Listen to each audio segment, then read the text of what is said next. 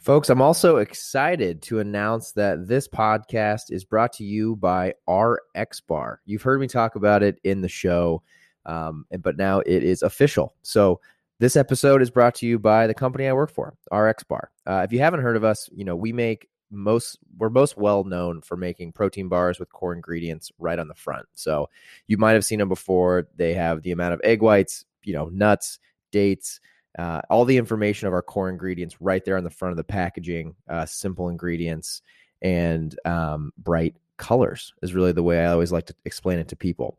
Um, they have 12 grams of protein made with real simple food. We have indulgent chocolate sea salt, rich peanut butter and chocolate, and tasty blueberry. But those are only a few. We've got thousands. No, just kidding. But with 17 flavors, there's plenty to choose from at rxbar.com. RX Bar, simple good. And that's that's the uh, ad they wanted me to say. But I also wanted to go a little bit off the script. Um, you know, I've been at RX Bar now for almost three years. I have been, you know, into the health and wellness space for a while. And when I stumbled upon RX Bars for the first time, it was one of the, you know, first brands that I ever came across where they actually put the shit on that's in the packaging, the food you eat on the front. And you know, after working there for three years, getting to know the founders, uh, you know, the executive team, and working closely with all of them, um, it's it's really true. You know, the last main core ingredient we put on the front is no BS, and obviously we all know what that stands for. But it's true. It's it's the way we operate as a company. We are very transparent, and we don't lie about what we do, and we don't lie about what goes in the food. So for me, it's been an amazing journey working at RX Bar, and I'm pumped to have them a part of the podcast. So, you know, everything in the RX Bar has a purpose, and that's something that I think really resonates with me. I mean, our egg whites are for protein, nuts are for texture, dates are to bind the bar, and everything is in there for taste. Um, so yeah, I, am pumped to have them a, a part of the podcast, Simply Finance with Shane White um, this has kind of been a dream of mine to finally start this, and I'm, I'm pumped to have their support. So, everyone, if you want to check out um, rxbar.com, I will add the link in the show notes. And of course, we don't have just bars. At this point, we have got lots of delicious and healthy products, including minis, which are smaller versions of our adult bar. We've got kids bars. We've got layers bars, which uh, are this decadent combination of an RX bar with nut butter. Um, we have nut butters, uh, which come in single serve and multi serve, uh, and we have oats. So all of them come with simple ingredients. Um, they have, you know, the core ingredients on the front. It's it's the main component of our packaging and really the way we go to market. So would love for you guys to check it out. If you want to check out any of our products, you can go to rxbar.com and and use code REALFOOD R E A L F O O D 20 for 20% off all online purchases. So, thanks RxBar for being a part of the podcast and our show will be up right after this. What is up everybody? Welcome to another episode of Simply Finance with Shane White. I'm excited today. Uh, we have a guest on the podcast that kind of gets back to the roots of this podcast platform. Uh, obviously, it's called Simply Finance. And Julian Morris, who is my guest today, uh, is a finance professional. He uh, owns a company called Concierge Wealth Management. And, you know, we connected a few weeks ago on LinkedIn and thought it'd be a great episode to uh, put together. He's, you know, an entrepreneur in the finance space and he's dealing with you know, helping his clients get through a rough patch uh, of 2020. And I thought it'd be great. Uh, it's been a little while since we've had a finance professional on the podcast, and I thought you guys would all love this episode. There's a lot of good tidbits in here on uh, how you can manage your finances better through this time, and then just some general strategies uh, as far as budgeting and how you should think about um, you know savings and just some really rudimentary things that uh, i think are extremely important and the more perspectives that you can get on this i think the better. So without further ado give it up for julian morris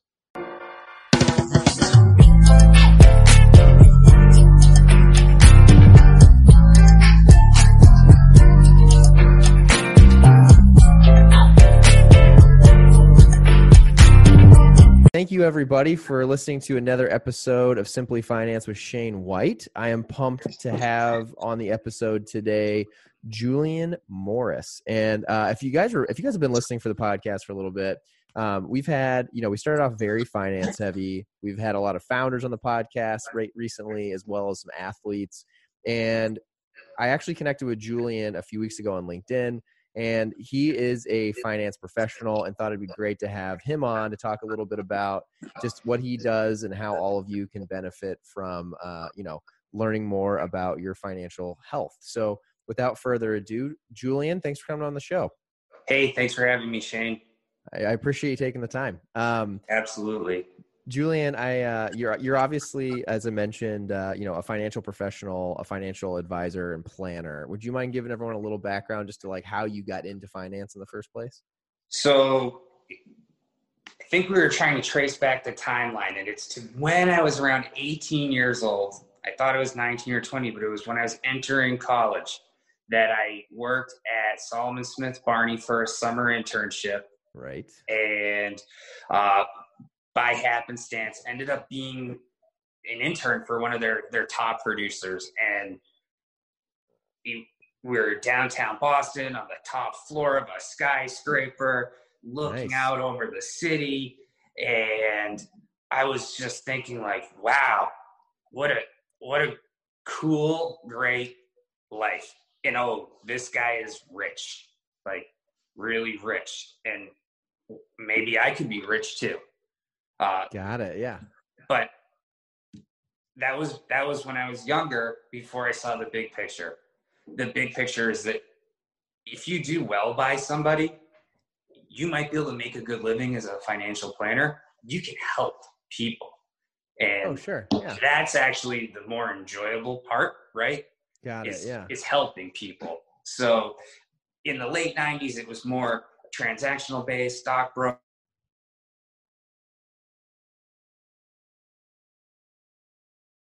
Oh, hang on, folks. We're uh, having a little technical difficulty. There we go. Oh, we're back. We're back. Here we go. You might have to, you might have to turn the Wi-Fi off. I can see you, but I can't hear you.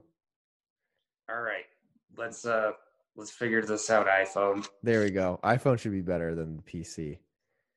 All right. So you still have me? Yeah, I can hear you. Yeah, there we go. All right. So now we are we are on AT and T. Okay. All right. This should work. So any problems now? We're no longer blaming Xfinity. We're yeah. For all of you guys listening, we uh we had some we we tried for like ten minutes to get the the internet going. So this has been as always right. in 2020 a struggle. just, just 2020 hashtag. I tell you. Sucks. Unless you're Patrick Mahomes, who's having an awesome. He's having a fantastic. Yeah, he'll have a fantastic decade at this rate. So we are talking about helping people. Yeah. Helping people in some ways by being uns- unselfish. Okay. Which is which is awesome. The, meeting with clients and having those external relationships is probably the best part of, of my business. Um, so got yeah, that, I mean that's how I got started. Yeah. There were okay. some detours along the way, but in, in 2004, is when I went into the financial planning business, and that was with uh, with American Express. Okay, and you were with them for I wrote down here was like six years ish. Yeah, so they have a couple channels. The first channel is you start off as an employee, and they sell you on the idea of after two or three years, if you're successful, you get to own your own business. Mm. So I was like, okay. you know, I we talked about me being in law school and and not being a morning person. I think maybe on the, the B side, right? Right. Uh, well, I was thinking, well, if I can own my own business, yeah, and I was the son of a small business owner, yeah, well, that's great. So I I hustled, I helped people, and in 2007 I became an independent financial advisor with which American Express had then morphed into Ameriprise. Got it. Uh, so I did that for another few years. Uh, moved my office from suburban Boston back downtown to Boston to make my commute a little bit easier. Uh, hooked up with with some some guys, my actually my compliance officer and another group. So okay. they had space. I wanted to be, it was two miles from my house. You overlook the water. So again, I wasn't in a skyscraper, but I could overlook the water. And that was very, that was cool. The best yeah, part yeah. of my day would always be opening the door and just having the, the sea air, the salt air hit my face when I was leaving to go home. Oh, that's, that's cool. this is, this is what life's about. Yeah. Uh, in, in 2010, I was waking up one morning. I get a phone call from uh, one of my, he's my landlord. He's also my friend. And I'm thinking, this is odd. Why are they calling? I'm going to be in the office in 10 minutes, right? Okay, sure. Said we're all moving to LPL Financial. LPL is uh, my now my current broker dealer. They're one of the largest broker dealers, or they are the largest independent broker dealer by rep count okay. in the United States.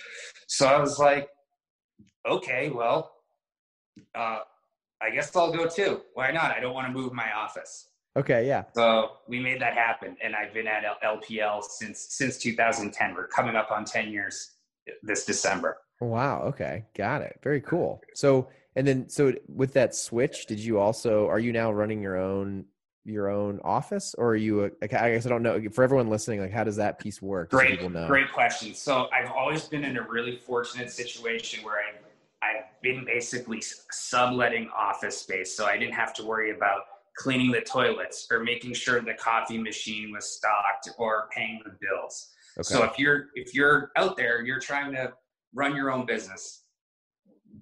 Make sure you don't have to sweat the small stuff. I would say. Okay, I don't want to worry advice. about where. I don't want to worry about where uh, the toilet paper is coming from, or or if we have enough copy paper. I want to be able to go to the supply closet and grab it, or even better, if you have an assistant, ask the assistant Okay. Uh, so I, I, I run my own business. I'm a tenant at will where I am. Uh, they provide my electricity, my phone, uh, my internet too. I wonder if we were at my office if this would be working. it, it is open. Uh, just I choose not to not to go there right now. It, yeah, it's COVID safe. Um, so yeah, if you if you're thinking about branching out, starting your own business, it's a, it's a good way to be lean to have somebody or or save time to have somebody that will effectively take for you. So what I focus on to to get back to your question, Shane, is is really just helping my clients in, in the most effective manner possible. I'm not worried about uh, you know, is is is the phone bill paid? Yeah, right. So Got my, it. Okay. my focus is, is solely on, you know, building the right experience for my clients. So I'm in charge of the technology that, that we use, the digital experience, how we interact, whether it's Zoom, Google Meetings, the financial planning software, and the reports that are generated. But I'm not worried about my phone or cable provider or um, you know housekeeping type issues gotcha gotcha so you can focus on the important stuff and with we're just right? we're, it's like we're solely focused, focused, on the, the client and, and, their experience. So i've been able to uh, fortunately just be able to delegate that by choosing good landlords. Got it. Okay. Never knew how that worked. That's interesting. Do you um what what it like so going out and like creating this kind of model on your own you know i'm sure over the the time frame that you've owned this and done this what have been like for people out there who listen to this, you know, want to be entrepreneurs and especially ones that want to go into financial planning? What um what are like what's some been some of like the hardest lessons learned that you've gone through since you've started, you know, down this path? Wow. Hardest lessons learned. I think it would probably be the same as uh as maybe we were talking about CrossFit. We share a love for CrossFit. I I found your your podcast listening to the Mat Fraser episode. Got it. Uh, yeah, yeah. Love so it. maybe just be humble. Okay. Because there's always a bigger fish.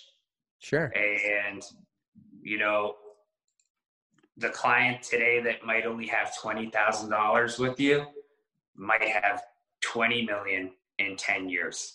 So lessons are always treat people with respect, how you would want to be treated, somewhat the golden rule. Uh, and no matter how good you think you are, there, there is there is always somebody that has a more refined process, might be able to deliver a better experience. So I would I would always just say be humble and and continue to find ways to improve your processes and and what you do for people. Yeah, and 2020 has been a, been a huge year for refining processes and right. trying to we've had to reinvent our whole client experience. I'm sure. Oh yeah, yeah. I'm sure now that you, people can't come into the office and meet you and sit down with you, right? Right. I mean, they could.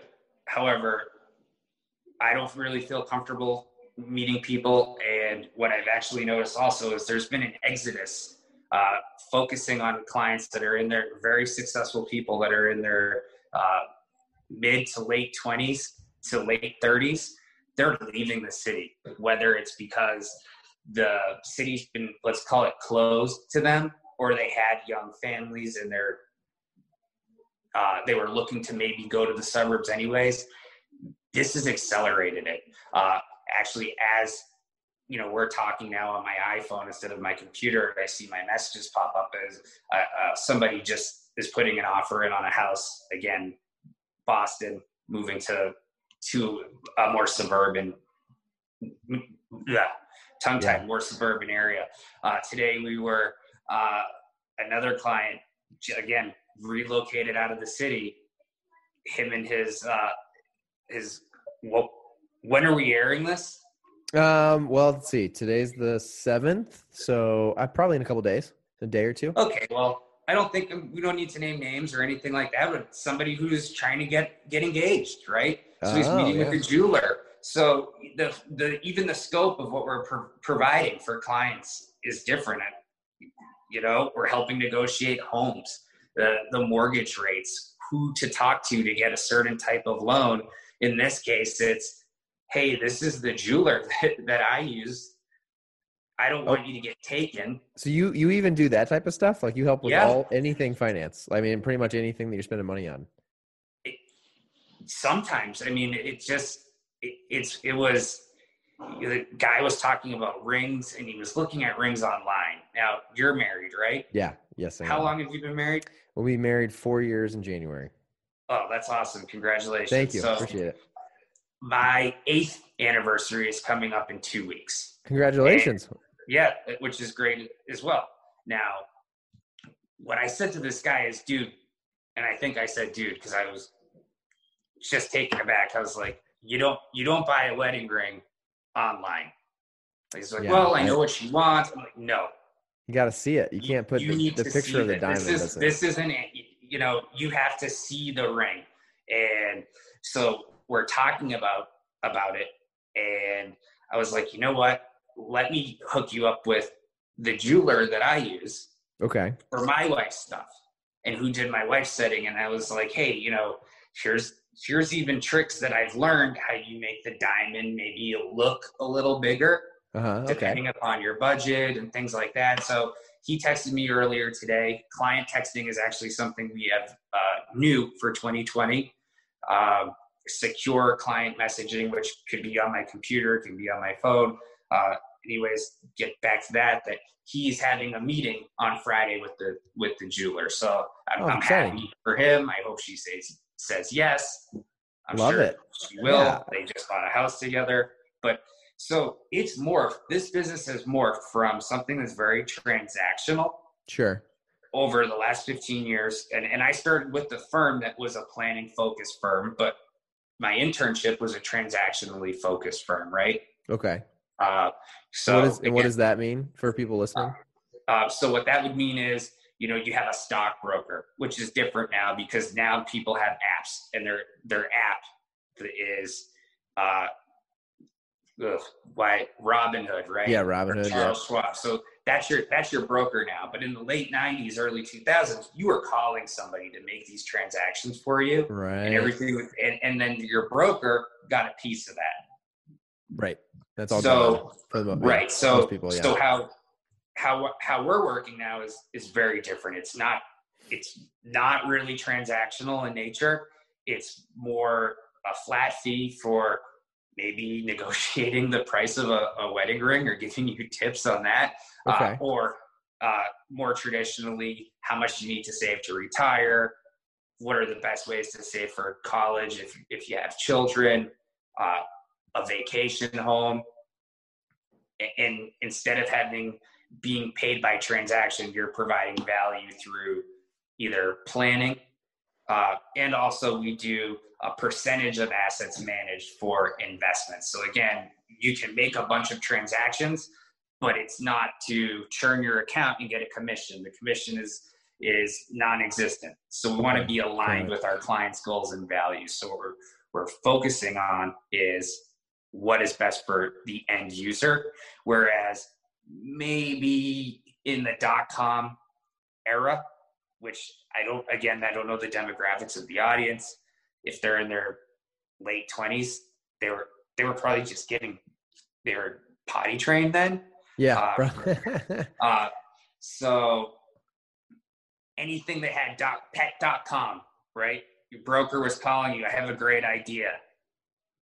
Buy, buy a thousand shares of this. Oh, so they're like influencing too. Yeah. So, and, and also I remember, uh, at at Smith Barney, one of the things I got to see in the morning when I got there was what they were pushing that day. So what stocks they they were probably you know had a, an underwriting interest in. Ah, interesting. So that is different too. Whereas very rarely for my clients do I buy individual stocks. Okay.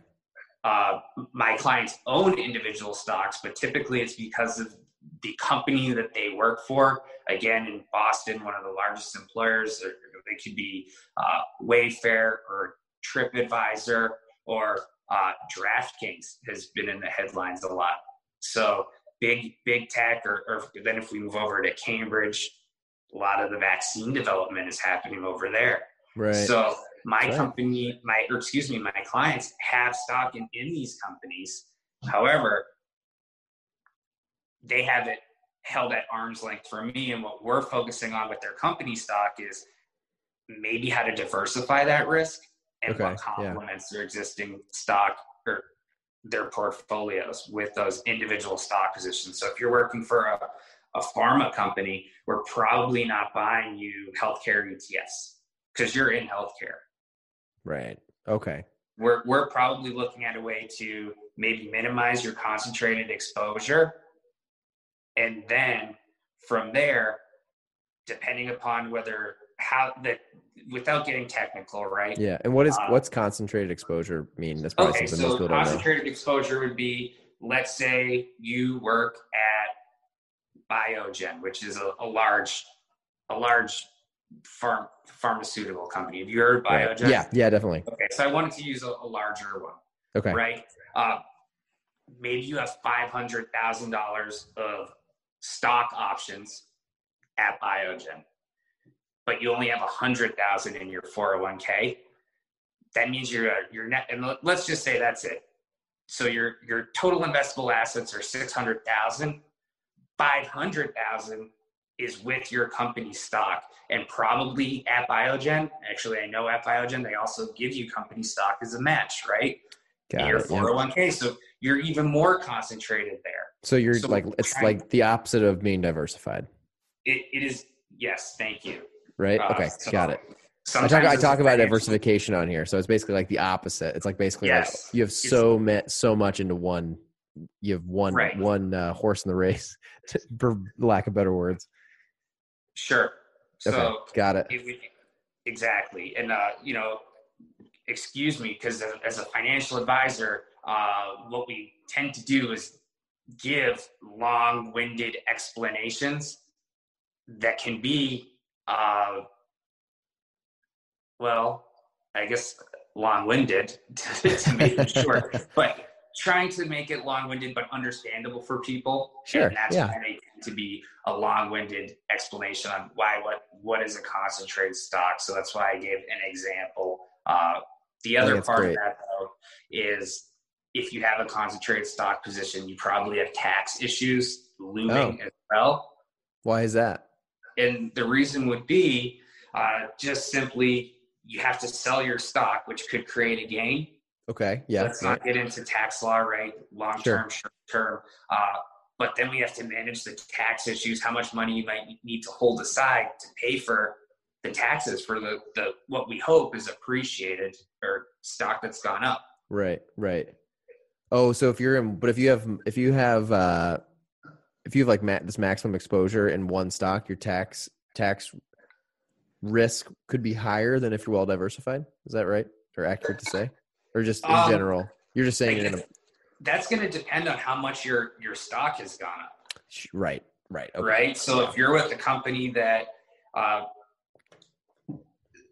there's a there's a company in, that just went public recently in the area. It's called Zoom Info. Yeah, I don't, I don't. So oh, yeah. Zoom Info, they went up gangbusters in their first few days. Now. Wasn't that because most people that bought it thought they were buying Zoom communications, like Zoom, like this, the video part chat? Of it.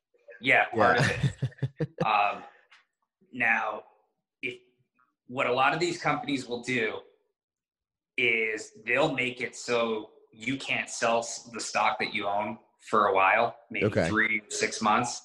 So,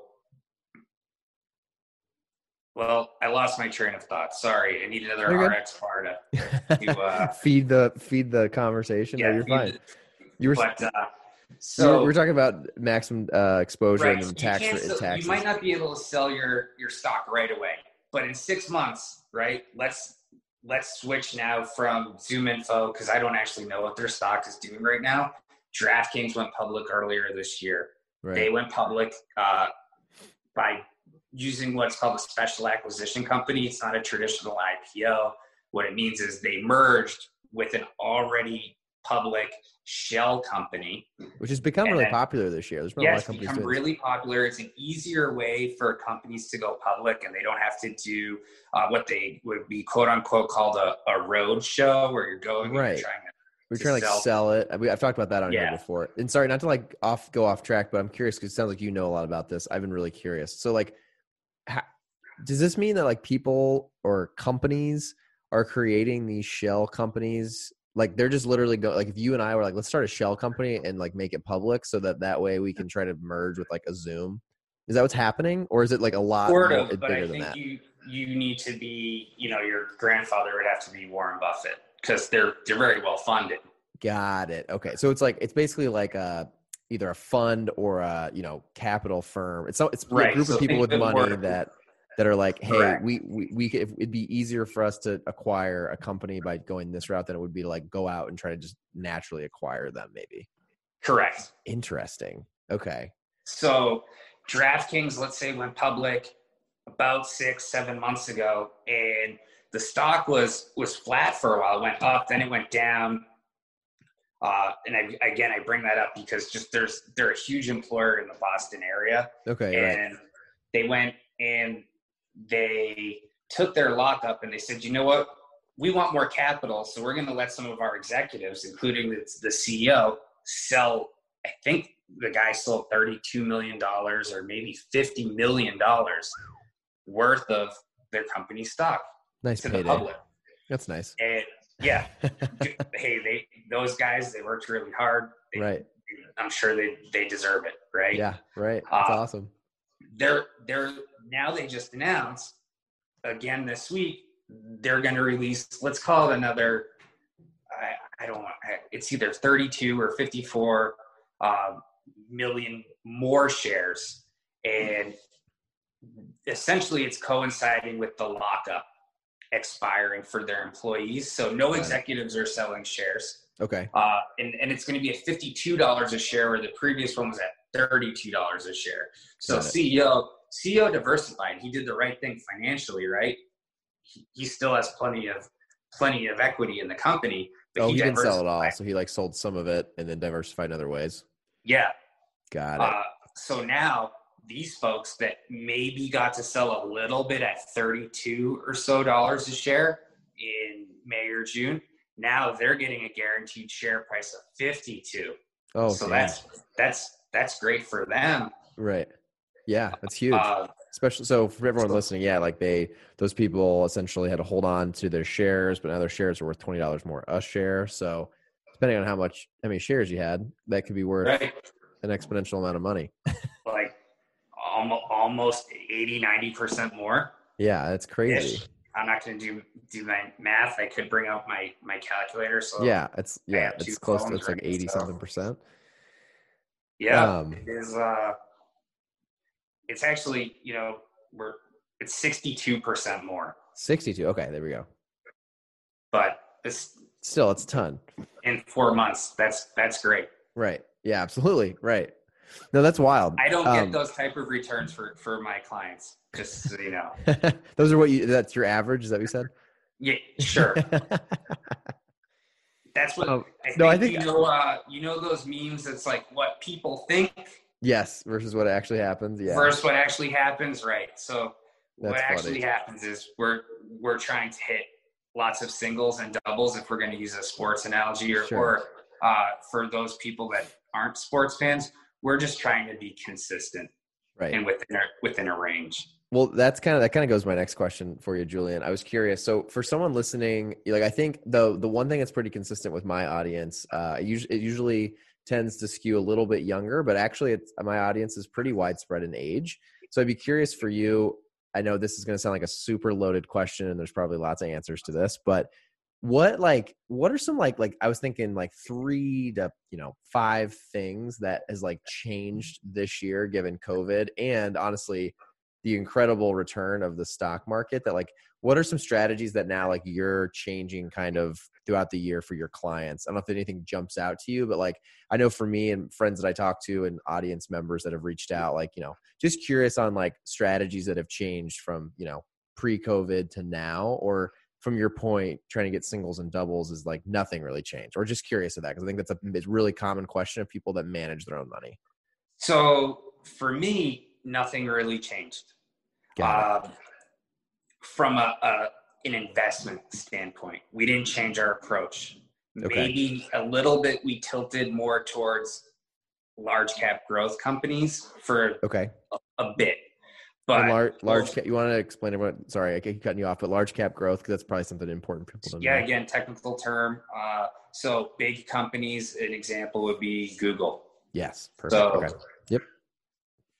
um, and, and we or a Netflix. So you'll hear uh, people refer to FANG, Yes. right? Facebook, Amazon, Apple, Netflix, Google. A lot of people don't know what that means, and they hear it all the time. So, that, but that is a good one. I've told people that before. It's that's exactly what it stands for, though. Fang. Right, and now uh, and now Fang has two A's because they have they lump uh, or sometimes they they will say Alphabet instead of Oh, okay. instead of Google. But anyways, that's that's just uh, nerd industry speak here. Um, what I found is if you stuck to your plan, okay, that that was probably so lessons learned, not necessarily things that we changed. Was stick to your plan. right. If you wanted, if you- your your money when the market went down in March, if you're saving five hundred dollars a a pay period or five hundred dollars a every two weeks or a month, you had more buying power when your shares were lower Sure. and the Yeah. market was going down. So stick to your plan was actually the biggest takeaway. Okay. Those folks have mostly recovered now and or might be a little bit ahead.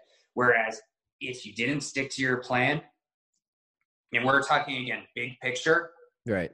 let's say you sold you and you're trying to market time, you might have sold right at the bottom.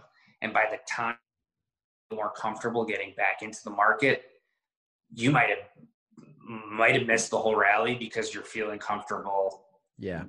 in May or June when we're we're kind of back where We where we started. Yeah. And now That- we're now we're going sideways for a that while. was a big lesson learned for me um, i've been investing for you know really consistently since 2014 when i got out of college and oh, for you. Yeah and then you know that was like one of the things where I, I don't know it wasn't like i needed it wasn't even like i needed to pull the money but i, I wanted to have a, a bigger cash position when all this stuff started hitting the fan i think i was a little more a little more uh, bearish as far as like how long this would last and so that was a good lesson for me and i've talked about it on here before just of like I probably pulled too much of cash and missed out on the rally. And if we would have just stayed in, and, and I think, but the good thing I, I, I feel like that you can share on here is, you know, let's, you know, hope, fingers crossed, that something like the, the COVID pandemic happens once in a lifetime. And so if you, if I screwed it up during this, my, I mean, the hope is that I would, I know better, you know, for the next thing or the next few things like pop up. So, and so Shane, how old are you? Uh, I'm almost. I turned 29 in a month. Okay, so the last time we had something, let's say, comparable to this, would have been 2008. Yeah. With the the financial crisis, so you were what was in 17, high school. Yeah. Right. So you you this was your first, let's say, uh, big market correction. So congratulations, right? You've right. lived through the correction and now we're we're both living through a pandemic. So these are all new new things for for us, right? Right, sure. Uh, and whether you're younger or a more experienced investor, I think that the pain of loss always offsets the pain of of of a gain. Yeah. So sure. You remember the ones you screw up. Like I, yeah, I was just talking to one of my buddies the other day on, you know, on our work Slack conversation, and we all know like our worst investment by far. And then you think about your best, and sometimes you have to like, I need to look. I'm not actually sure what's like my best. But your worst few, I, I mean, off top of my head, I can reel them off. I like know the ones I screwed up. It's fine. Right. So Shane, are you back in the market? Yeah, I was fully back in. I held on. I basically held on to some of my positions just in cash, and then I'm back in. And it wasn't even a very big proportion. I'm just more mad at myself for pulling right. anything out. Well, um,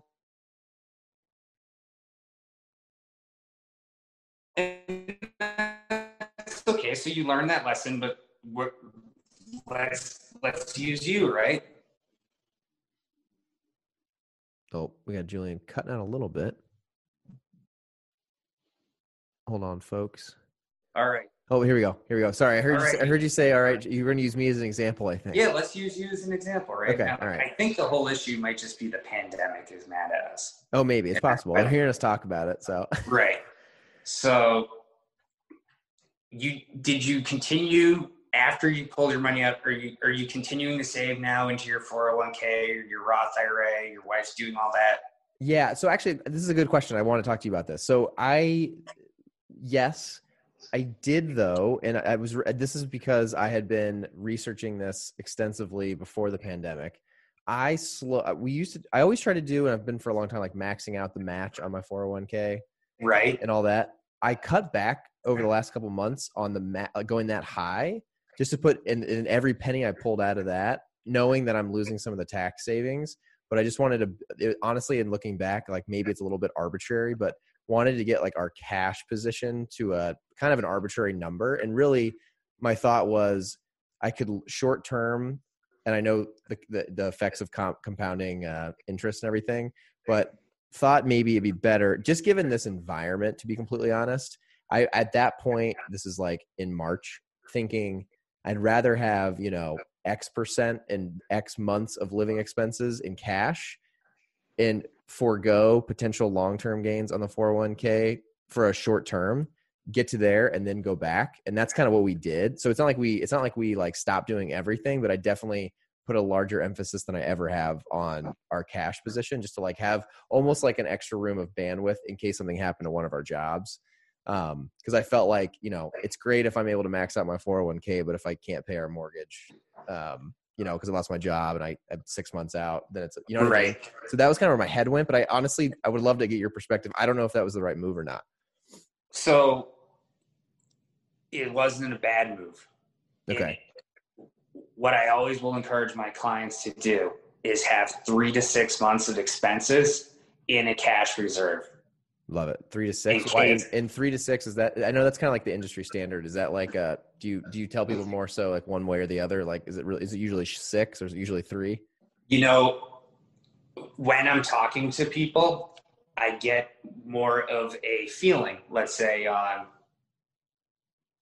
how it really sometimes it's just it, it's have and then it'll be well you know if you're heavily commissioned or you're both salaried. So if you have two people that work, let's say, uh, in sales, sure, okay, you probably want to try and build more on the longer end of that spectrum, right? Okay.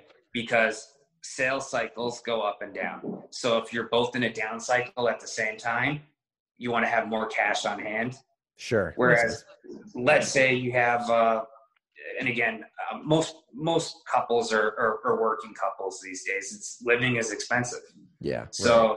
let's say you have uh, you know two salaried employees and their salaries are going to be and they're at relatively stable companies. Then we can say, well, what's your comfort level? Your minimum should be three months. However, if you're a little nervous about getting laid off and we're in a pandemic, well, sure, even but if we took COVID off the table still, maybe three months should be the minimum. And it's it's expensive. So if you have kids, it's it's daycare, it's your mortgage, it's your car right. payment, electricity. um, it, it also do you, could be, do you suggest like so when you're calculating that when you're looking at like what your true monthly expenses are do you suggest like i don't know i mean it's funny that without going into detail we both have a whoop on like something yeah, like small like that ask like, you what your day strain was earlier my day strain today i haven't i've only done i did a little slight run this morning with my dog so i'm only at 6.3 so i'm working out after this i'll do a crossfit gotcha. workout so i'm sure it'll be higher I uh, I can't tell you what mine is because I'm scared if I pull up the app, you'll stop this. right. so and and you know I have I have two phones, but this phone doesn't. This is all business apps. Got so it. So you can't no, see the Whoop. No Whoop on this, but Whoop, uh, great company based in Boston. Yeah, exactly. Uh, at my again, uh, we just moved three weeks ago. We moved far enough away from my old gym where we we had a really safe training environment. Everything was spaced out, indoors, outdoors. Only one other person wore a Whoop. Oh wow! At, okay. my, new, at my new gym, and I've been there three weeks.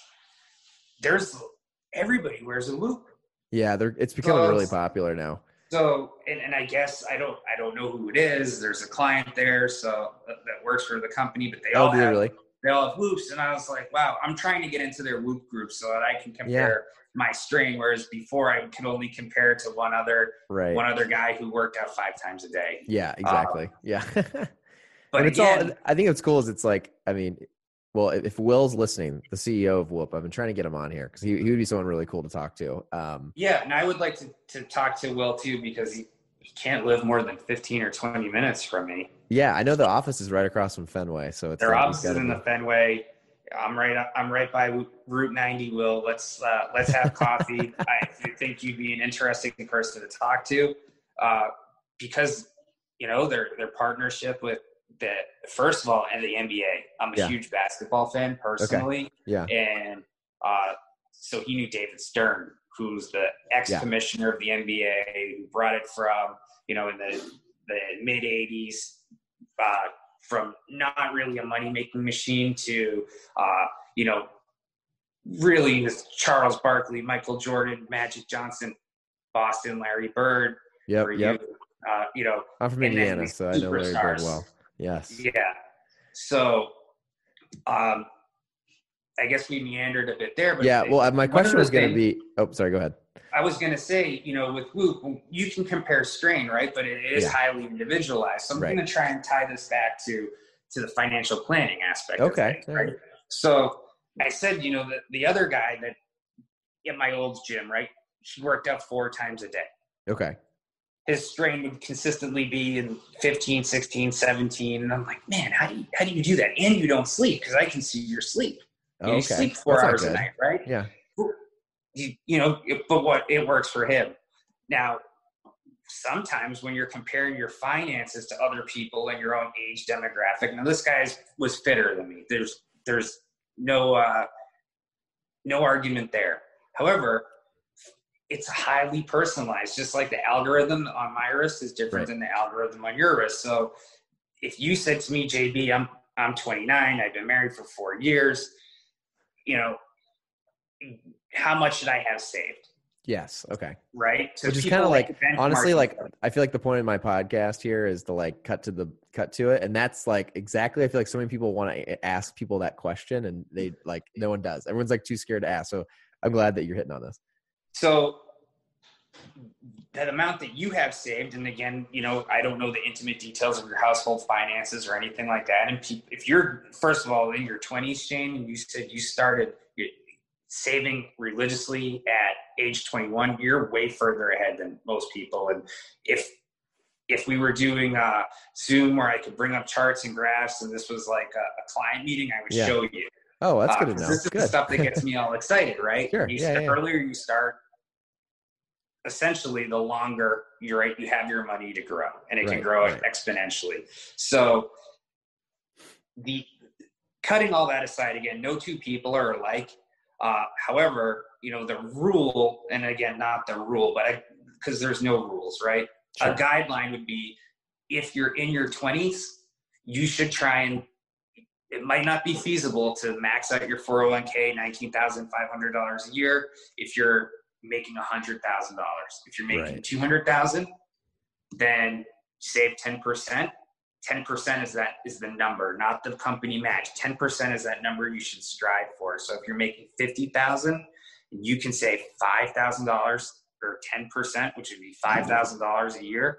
That's great. If you can do 15%, Yeah. and you do that from your 20s all the way till the time you're 65, you're even better. Now, Now, when you say 10%, is that is 10% that of your total? salary. Is that but is that total like between your savings account, your 401k, or is that just like in cash and a savings? Or like uh, can you explain Excellent that? question. So this is after we've built up that adequate cash reserve that we talked about previously. Got it. Okay. So that's like So- your focus number one.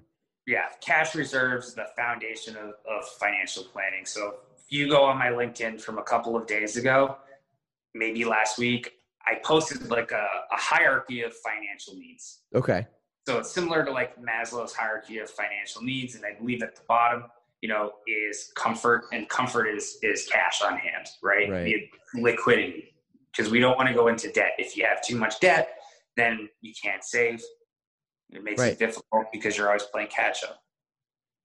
Got it. Makes sense. Yeah. Okay. No, that totally makes sense. Okay. So then you're you're really at the 10 to 15%. And then you were going into when you're when you're trying to like diagnose like what your, you know, what is a monthly total expenses for a month look like and then building 3 to 6. So I guess like a question I would have is uh, the reason I mentioned my whoop is like it's 30 bucks a month. It's not like breaking the bank. But Right. is that like do you tell people like when you're calculating that like you're turning all that stuff off because you don't have a job and then like if our normal like I don't, we don't throw out numbers but like if my normal let's just say my normal for fun numbers my normal like grocery bill is five hundred dollars would you assume you, you keep it the same or are you going to try to like trim places like I guess that's the other thing I've always had a str- struggle with is like I feel like my normal expenses today might be a little looser than if we like lost our job and then like. But at the same time I don't know maybe maybe that's not the way you should think about it Well, so what you're asking is is good, um, and I'm going to give a meandering answer as That's I've fine. been known to do. Right. um, what I'm going to actually use is the uh, people that are retiring with less money than they should. What I found is at some point, people just retire, whether they choose to or they just they lose their job and they can't go back to work. Sure. And they find a way within their budget to cut the, the stuff out that might might have been extra before. That's what I found is is that at least in, in my client base, people that have retired early, um, we found a way to make it work for them.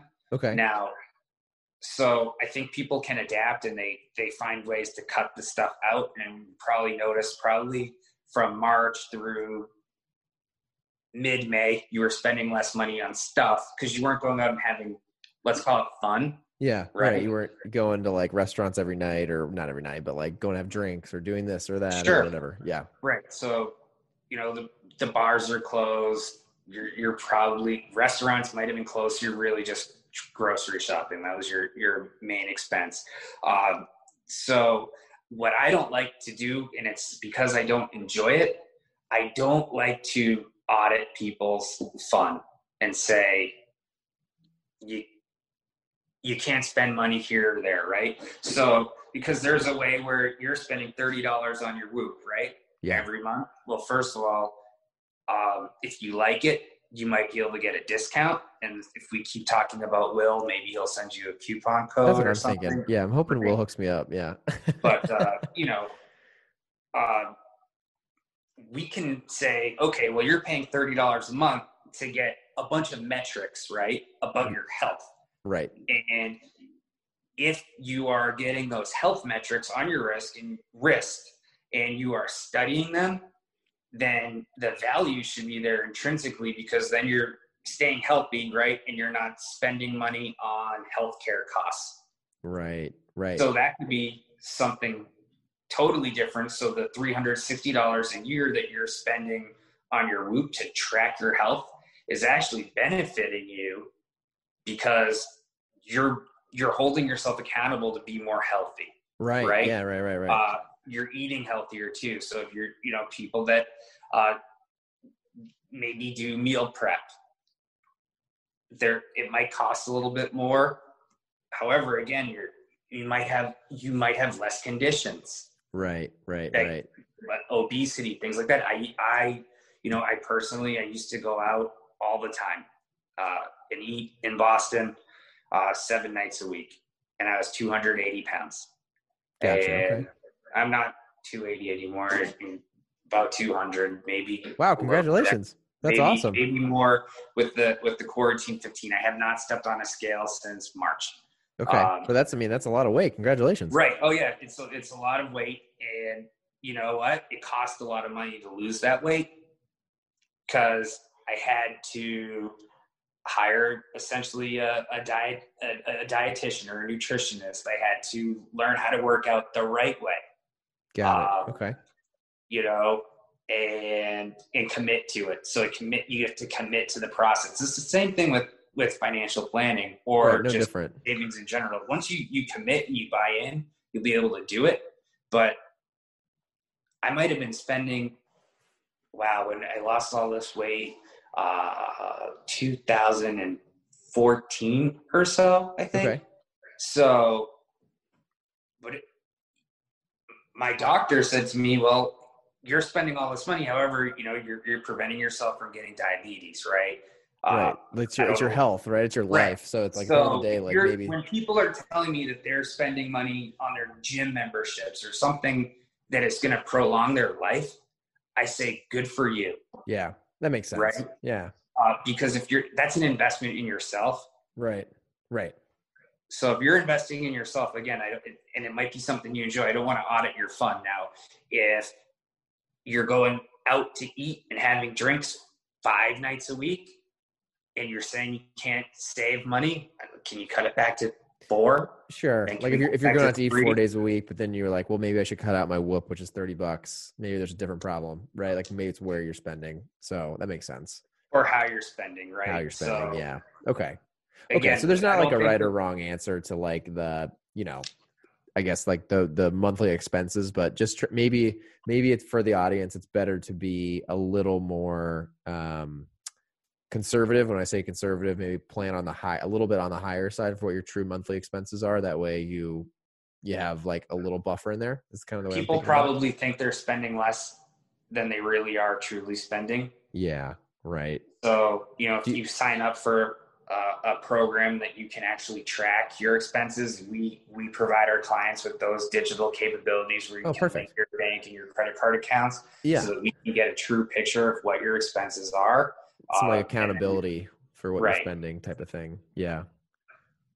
That makes sense. That totally makes sense. Do you um i wanted to ask i had a question around for you specifically um i think honestly that that question was like the big one that i wanted to solve today and talk to you about do you where where are you um as a financial planner professional for the audience allowed to plan so like if someone's listening to this from chicago for example i guess like what states or areas are you allowed to help people in There's a long list of them. I okay think oh, I'm good. licensed in 15 or 16 states. You know, if you're in Alaska, which I think, or Hawaii, which are the two U.S. territories, I would say farthest from Massachusetts, yeah but you're nice and you're motivated and you think we could get along and we could figure out the time difference as far as meeting, it's very easy to get licensed in those states. Uh, got it okay cool so tho- you can get licensed in, in all 50 states.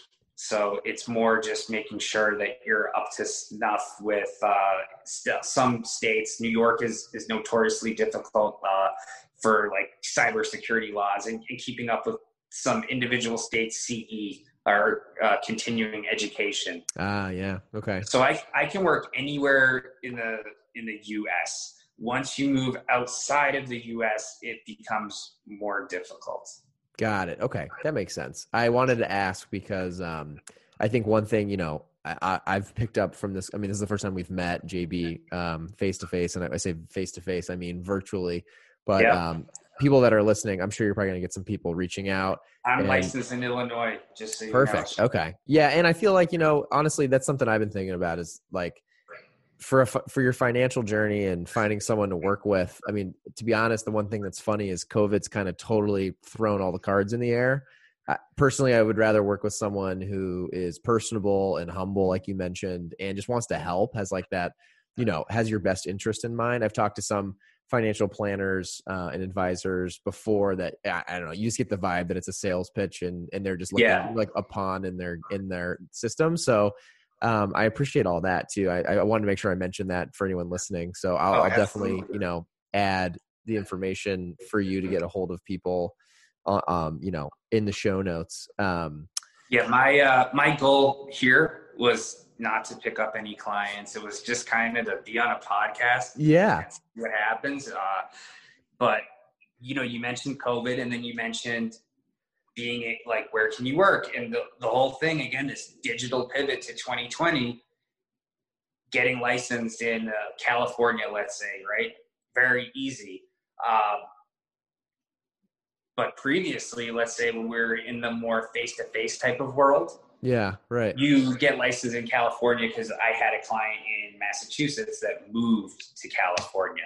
Got now it, okay. i have people in california that they're at home I'm at home.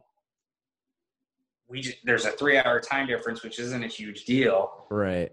We can make a meeting work. Sure. Yeah. So I can. It, it, COVID has actually, in some ways, right? It's opened up the avenues for people to get more choice with who they work with. Exactly. Yeah, you're not Which stuck with like having to go. Again, go like my, down the street to the person in your town anymore type of thing right you don't have to and that all again that means i need to be able to provide the best experience that i can possibly for my clients because they have more choice yeah right and exactly. who they want to work with and you know um, so again just the the digital pivot in, in 2020 there's there's apps there's there's advisors and now there's it's not just the local advisor it's you can work with anybody. Yeah, exactly. No, and exactly. It, and it gives me choices too uh, on the other end. I yeah. After 15 years, I'm not afraid. I don't think this is going to be a good fit. I don't like saying that. Uh, typically, right. to get my practice, you're referred from a, an existing client. I okay. keep my client base small intentionally and the reason is because I like to give folks the attention that I think they're deserve they deserve. Again, concierge wealth management. So yeah, right. I equate that with with personal attention and the ability to do things like we spoke about before. Uh, help you negotiate the sale of a house or get, get a wedding ring recommendation. Car deals we do all the time, right? Okay, yeah, uh, yeah, that's funny. But uh, it, it's also it just it allows me to not get too stressed in the because I'm trying to be the person that I'm not. I want to be my authentic self when I'm dealing with clients, and and I want my clients that are dealing with me uh, because money is extremely personal. Yeah, right. I don't want it to be a painful conversation if we're having a phone call or a Zoom meeting. I want it to be a friend. Got it. Yeah, I love that. It's felt very conversational, so I definitely feel that. And you know, one of one of yeah, one, one of my one of my best friends now started off as a client and he's a, a groomsman in my in my wedding. Oh wow that's so cool. So yeah. yeah it's, it's, it's really cool. Yeah I'm, I'm, sure that goes a long way of having that you know personal touch. Um jb one que- there's two questions that i love to ask on here and you seem like someone who would have some good ones. Um what are if you had to suggest or if you had like you know a friend family member someone who really wanted gift a book to, what would that book be? And if you don't have a book, I also say like if you have a podcast or like something knowledge based that you share with people, what would that be? Okay. So the book would be All the Places You Will Go by Dr. Oh. Seuss. Okay. All right. All right. So I think you were maybe expecting like a you know a money book, like you know Rich Dad Poor Dad. No, let's let's toss that out the window. Let's do Dr. Seuss. It's all the places you will go. I like that. No, I that's you're gonna you're just gonna shock people because I'm sure everyone was thinking it was gonna be something financial. Well, finance for a second, I was trying to think like, oh wow, what what- like you know when I started in this business, you, your homework is all these different books about money and sales and Right. like no. Let, but I like again, it. Dr. Seuss. That'd be a cool book to get gifted as well. So that's cool. Um, so uh, love that. And, and I will tell you that books that I give to clients, uh, typically like if they're starting families, I'll I'll send a, a chicken soup for the the new mother's soul and uh, that. But I I don't. Uh, so maybe we're getting off track. But again, I I would do Dr. Seuss. But if I give somebody a book, it's typically more of a thought book, yeah, not an educational Okay. book. I Yeah. think if people are passionate about a, a subject, they find the education. Right. uh, so I tend to do more more thought type books. So if you're again, hopefully travel can resume soon, right? Yeah, Who knows right. when soon it is? Is that 12 months or 24 months? And you're going on a trip to Italy, and I like you a lot, Shane. I might I might buy you a book about Italy. So Oh, that's cool. read, All right. right? Yeah. you know what are what are the you know what are the tourist places to go they might not be the hip places but Right. what are right. the, what are the tourist places so yeah uh, all the places you'll go dr seuss favorite that's my favorite favorite book Okay. Very cool. And then the last question I have to ask everybody is so someone like you, I feel like you have a lot I mean, you said you keep a small client base, but I'm sure you have a lots of different moving things going on at the same time. What tools do you use on a daily basis for, you know, goal tracking, task tracking? Is it like I some, some people use I know like, you know, something as simple as the reminders app on their phone.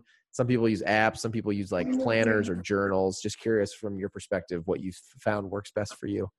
so what i found works best for me is i just keep a, a, a well organized calendar i use Okay. google calendar and then i guess i put my to-dos like in the top space or even something like now is my kid remote learning this week or not remote so that i, I can keep myself organized in that respect? And then um, i like to keep a clean inbox but if there's a message that i know i need to get back to that will be pinned to my inbox. So for me it's it's it's really i do try and stay organized. I would say through google calendar is probably where i'm staying organized the most uh, if i have work that i have not completed then it stays out on my desk in a secure locked office i need to say that um, and then when i'm then i will place it in the shredder Got it. Yes. victoriously when i'm done with it Love it. but Love uh, it. yeah so for me again it's it's it's uh it's just carefully planning the, the day and allowing not trying to overbook it's just it's making sure i have enough time to complete each task and then if i i guess like you said the reminders app i don't do that i my to-do list is just at the top of my google calendar Gotcha. Have you? Did you see on October first? Um, I don't know if you've ever used it, but if you're into Google, I love. I mean, I live in Google Calendar too. Um, but Google Tasks, the app, they finally integrated it with uh, Google Calendar. Like it's it's always been on the desktop, but now it's on your phone too. i have not but So I if you- check it out if you're on sure. the iOS app and you go to like add an event in your calendar, now there's an option for tasks, and then you can you can actually add the task to at a certain time in your calendar, and then it's also on your tasks list. oh so- cool So it, I started messing around with it this week. It's really interesting because it's like the one thing that I've I've never been able to like combine is those two things. But it's nice to know like if I have an hour slot and I need to get this thing done.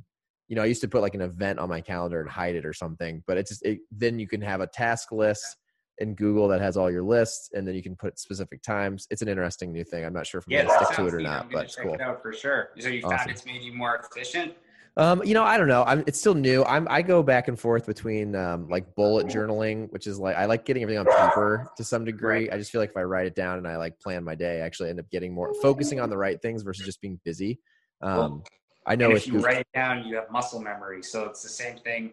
Uh, if we're going to go back to financial goals, if you write something down, you're you're statistically, I don't know the number, but it's a significant statistical probability that you are much more likely to achieve that goal. Right. Exactly. So that's and that's like the other thing. I'm trying to be better about that. So I don't know. I'm always trying new things, but I'm I'm always it's cool to hear that you use Google Calendar and and, and do that a lot. That's that's a big one of mine. So JB, so thank Google you. uh, Calendar on the desktop. Yep.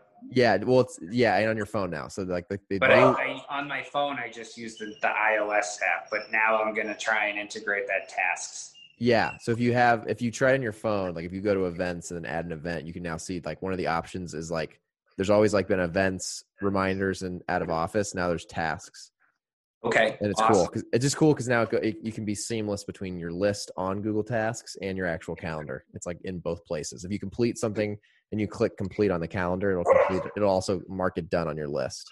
So it's like a seamless piece. That's kind of cool. Oh, awesome. Yeah, I'm definitely going to check it out. yeah, Sounds great. you'll like it. I Well, JB, so. it was it was a pleasure uh, chatting with you. I uh, I had a blast getting to know you and learning a little more about your likewise. perspective on finance. And I think one thing that'd be cool, and I, I've said this to um, a few other people that have you know financial advising backgrounds on here. It'd be fun to uh, have you on again. And th- there's a million different things we could talk about. So we t- we. I'd love to come today. back if you'll have me. Um, I think we did the the trial run here with finding out the internet doesn't work. What's ironic is, you know, my wife is on Zoom meetings all day long, and she doesn't have this problem. problem. It's I sometimes I'm telling you, it's like you know, in the evenings, it's uh I think everyone's home scrolling on stuff, hanging Yeah. out. I think it's worse. I was thinking about that. I'm like, you know, the missus doesn't doesn't ever get disconnected.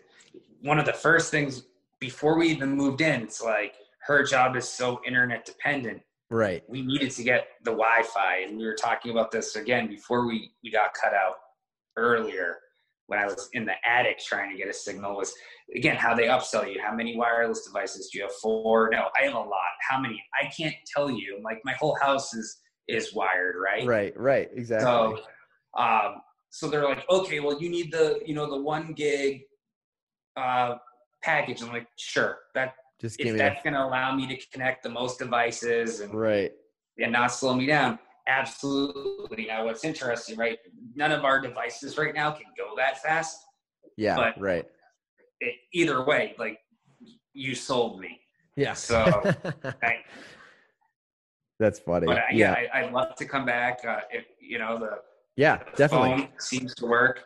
Uh, it, and see, we started off the the meeting. You calling me Julian. Now we're friends. You're calling me JB. It- it's, that's what So- happens on here. This podcast, we all become friends. So Yeah, it's awesome. love it. No, but thank you, JB. Appreciate it. Uh, thanks for the time. I know you're a busy guy, so thanks for coming on and sharing this with all the audience. I'm sure there's a lot of good takeaways in here, and um, I'll be sure I'll I'll uh, add all of your contact info in the show notes so people can get a hold of you if they want to learn more. And if they uh, want to, again, the, the primary thing was was really just to talk to to you, be on the same podcast that Mat Fraser was on. That's like There you go. Now you can say that. This is my first podcast ever, so if oh, you did a- great. Good, good If I was job. a really bad guest, like no, you did great, JB. It I can good. improve. People will love it. No, Uh, with- everything comes practice. It's funny listening back to my initial couple podcasts versus now. It's it's a totally different thing. So we'll have you on again, and we'll we'll have more fun again, and we'll Yeah, uh, I'll we'll go do it. deeper stuff. cool whatever you whatever you need I, I mean i think you know we talked about a lot of high level stuff which is is great it doesn't make sense to get into like the real real deep deep stuff which is why Right. when we were talking about the stock options i tried to keep it high level yeah, no, rather than great. talking about like incentive re- restricted stock and all right, this right, right. stuff. Um, and I don't know. I mean, again, like my, my approach is if if you have 200,000 or 20 million, I'm talking to you um, the same way because I want to be authentic. Yeah, no, I feel that. That's fantastic. That's the way you got to do it. So, what would be interesting again uh, is to, to talk about, and we, we didn't delve on this, and it is probably because it's not relevant to most people. But you know, when I when I was listening to the the Mat podcast, that's fantastic how he how he's able to leverage those opportunities. But it made me think of Rob Gronkowski So you, I don't know if he's as a Patriot, and my guess is still now he he signed I think a forty-seven million dollar contract. He never spent a dime of his contract money. He lived off his endorsement money because he realized that his time as an athlete and maybe having some back issues in college and also in the pros, he was going to not be, uh, and football was a collision sport, right? Right. Yep. So he, not contact, but collision, big, big difference, right? Um, he saved, you know, $47 million pre tax from his NFL money. Right. So he, yeah. There's smart ways to do it, right? Again. So Yeah, again, when we're talking about, about savings and, and Gronk is 31, you're 29, we can't compare Yeah, exactly. Yeah, a Any- little bit of a any- difference. Yeah.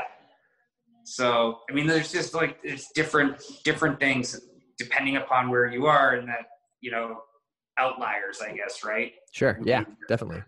Uh, which is a book, Malcolm Gladwell. It Yep, I like, have it right here on my shelf. It's my next I one I'm think it took me like four years to read. I didn't really like that one anymore.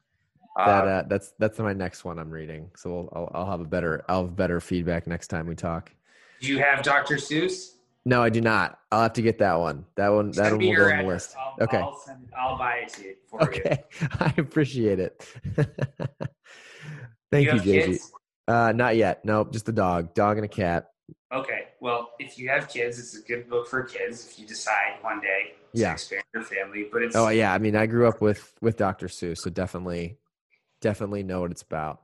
email me your address. It'll be my gift from from me to you. Again, a thought book. I appreciate it, JB. Thank you so much, and thank Yeah, you again man. for coming on. This was this was a blast. Um, if you want to tell real quick what uh what's the best place for people to get a hold of you?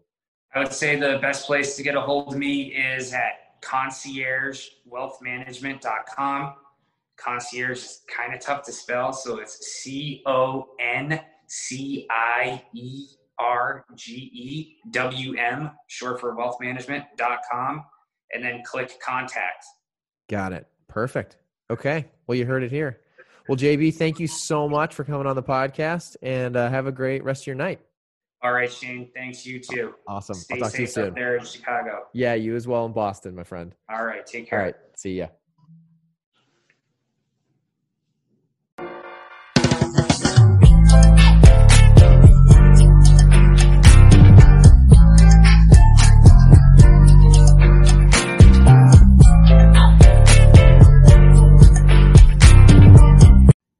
Thanks for listening to the show today, everybody. Just wanted to follow up with a few links. If you enjoyed learning a little bit about more about Julian and want to check out his company, Concierge Wealth Management, their link to their website is in the show notes, and you can check them out. Um, as you heard at the beginning, RX Bar, the company that I work for full time, is helping with this podcast. And if you guys would like to check out RX Bar and all their products, that link is also in the show notes. Um, I also have a link for the book that Julian recommended. So that is included. And the other few links that you can find are, as always, if you're interested in starting your own investment journey, uh, Robinhood is not a sponsor of the podcast yet. And, uh, but you can use the link there. It's my personal link. Um, you will get a free stock by signing up with Robinhood.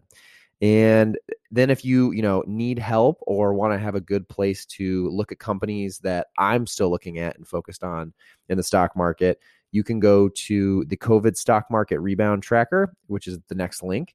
And there you can find the companies I'm looking for, uh, looking for, invested in, and really the ones I'm keeping on my radar to invest in. So it's a great place for anyone new or experienced that just wants a fresh place and a fresh, uh, you know, a fresh idea when it comes to investing. And then one new link I wanted to mention real quick was um, we, me and Julian in this episode talk about a product called Whoop. And if anyone knows me personally, um, they know I'm a huge Whoop fanboy. And so they are not a sponsor of this podcast either, but I love to share and talk about the brands uh, that I'm passionate about on here. And I, I think it's it's very helpful for them and why not share products and uh, services that I love and enjoy in my daily life? So, if you want to check out the link to Whoop, you can actually get a free Whoop strap and they're your first month free by clicking on my link. And in full transparency, I get a free month uh, as well. So um, if you want to check out the product that me and Julian chatted through, I've been using it for a little over a year. Um, I've always been into fitness, you know, devices on, on me. You know, I've had like the Fitbits, um, I've had a few Apple Watches, and then I got Whoop, and it's without sounding too, uh, you know, addy here, like a like a sales ad. Um, it's wild. Uh, it's so much more detailed and data filled than any other product I've ever had. I don't know how I'm ever going to get rid of it. It's it's like one of the most addicting things that I've ever had, and it you know it's kind of like a daily pulse on your health. So I love it. Check it out. Thank you everybody for listening. As always, if you love this episode, the best thing you can do is share it with your friends. Um, I can't explain to you how much that helps the growth of the podcast. If you are also, uh, you know, a big fan of today's episode, give us a review, give it a like. That all helps on all the platforms, as always. Um, and then, yeah, if you want to share it with your friends, that would be great. Otherwise, thank you so much for listening, and we will be back with a new episode soon. All right, everybody, have a fantastic day. Thanks.